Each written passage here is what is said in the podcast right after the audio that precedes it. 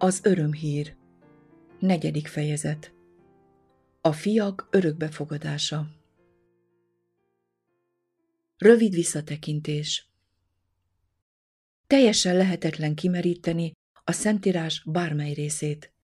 Minél többet tanulmányozza valaki, annál inkább érti, sőt egyre jobban tudatában lesz annak, hogy több van benne, mint amennyinek tűnik. Isten szava, akár csak ő, teljesen felmérhetetlen. Az, hogy valaki megérti-e a Szentírás egy részét, attól függ, mennyire alaposan ismeri az adott részt megelőző tartalmat. Ezért szenteljünk egy kis figyelmet a levél harmadik részének, amely foglalkozik a maggal. Először is szem előtt kell tartanunk, hogy Krisztus a mag. Ez teljesen egyértelmű. De Krisztus nem önmagáért élt, és nem önmagának örökös. Nem önmagának, hanem testvéreinek szerzett örökséget. Isten célja az, hogy mindent egybeszerkesszen Krisztusban. Végül véget vet minden különbségnek, tekintet nélkül azok természetére, és ezt most teszi meg azokban, akik befogadják őt.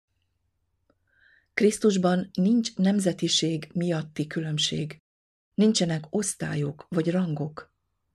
Egyetlen keresztény sem tekint a másikra úgy, mint angol, német, francia, orosz, török, kínai vagy afrikai, hanem mint ember. Tehát Isten potenciális örököse Krisztus által. Ha a másik ember fajra és nemzetiségre való tekintet nélkül szintén keresztény, akkor a kötelék kölcsönös, ezért még erősebb. Nincs zsidó, sem görög, nincs szolga, sem szabad, nincs férfi, sem nő, mert ti minnyájan egyek vagytok a Krisztus Jézusban. Emiatt lehetetlen, hogy egy keresztény háborúban vegyen részt. Nem tesz semmiféle nemzetiségi alapú különbséget, hanem minden embert testvérnek tart. A fő ok, amiért nem vehet részt a háborúban, az az, hogy Krisztus élete az ő élete, mert ő egy Krisztussal. Ugyanolyan lehetetlen volna harcolni, mint Krisztusnak kardot forgatni és önvédelemre használni. Két keresztény nem harcolhat egymás ellen, mint ahogy Krisztus sem tud harcolni önmaga ellen. Most azonban nem a háborúról kezdenénk beszélni, hanem csak meg akartam mutatni a Krisztusban hívők abszolút egységét. Ők egyek.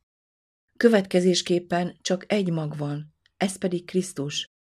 Mert akárhány millió igaz hívő is van, ők egyek Krisztusban.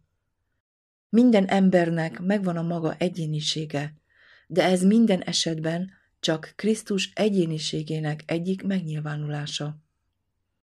Az emberi testnek sok része van, de ezek nem ugyanazt a funkciót látják el, hanem egyéniségükben különböznek egymástól.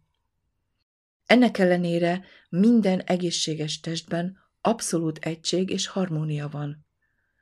Azok számára, akik felöltözték az új embert, aki teremtője képmása szerinti ismeretre újult meg, ahol nincs többé görög és zsidó, körülmetélkedés és körülmetéletlenség, idegen, szkítiai, szolga, szabad, hanem Krisztus minden mindenekben. Kolossé 3, 10-11 Az aratás Krisztus a búzáról és a konkolyról szóló példázat magyarázatában kijelenti, hogy a jó mag az Isten országának fiai. Máté 13.38 A gazda nem engedi, hogy kitépjék a konkolyt, mert kezdetben nehéz különbséget tenni a konkoly és a búza között. Így a búza egy része elpusztulna. Ezért mondta, hagyjátok, hogy együtt nőjön mind a kettő az aratásig, és az aratás idején azt mondom majd az aratóknak. Szedjétek össze először a konkolyt, és kössétek évégbe, hogy megégessétek. a búzát pedig takarítsátok az én csűrömbe. A magot betakarításkor gyűjtik, ezt mindenki tudja. De amit a példázat konkrétan megmutat, az az, hogy aratáskor a mag teljesen ki van fejlődve. Egy szóval, hogy a mag elérte a betakarítás idejét. Az aratással csak arra várnak, hogy a mag teljesen kifejlődjön és beérjen. De az aratás a világ vége.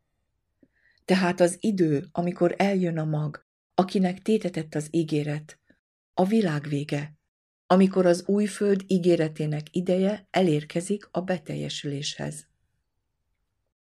Valóban, a mag nem érkezhet meg ezelőtt az idő előtt, mivel a világ vége azonnal eljön, amint az utolsó ember, akit még meg lehet győzni Krisztus elfogadására, elfogadja.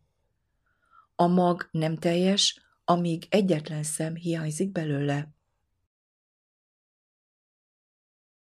Olvassátok el most Galata harmadik rész 19. versét, hogy a törvény a bűnök miatt adatott, amíg eljön a mag, akinek tétetett az ígéret. Mit tanulhatunk ebből? Egyszerűen azt, hogy a sínai hegyen kihirdetett törvény, anélkül, hogy abban egy betű is változott volna, nélkülözhetetlen része az evangéliumnak, és az evangéliumban kell bemutatni Krisztus második eljöveteléig, a világ végéig. Míg az ég és a föld elmúlik, a törvényből egy jóta vagy egyetlen pontocska el nem múlik. És mi lesz, amikor az egek és a föld elmúlnak, és jön az új ég és az új föld? Akkor többé nem lesz szükség, hogy könyvbe legyen beírva, azért, hogy az emberek hirdessék a bűnösöknek felfedve bűneiket, mert minden ember szívében ott lesz. Zsidók 8, 10-11 Megszűnik? Semmi esetre sem. Kitörölhetetlenül beleszvésve minden ember szívébe, de nem tintával, hanem az élő Isten lelke által.